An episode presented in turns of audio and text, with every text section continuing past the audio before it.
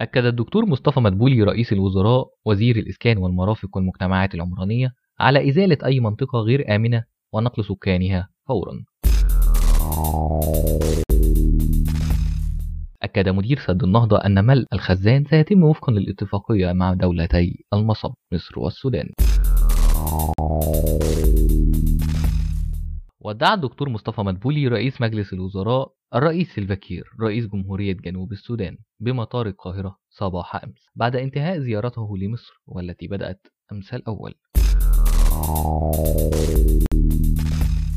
قال وزير التعليم والتعليم الفني الدكتور طارق شوقي أنه تم التعاقد مع البريد لتوفير تأمين شامل على التابلت.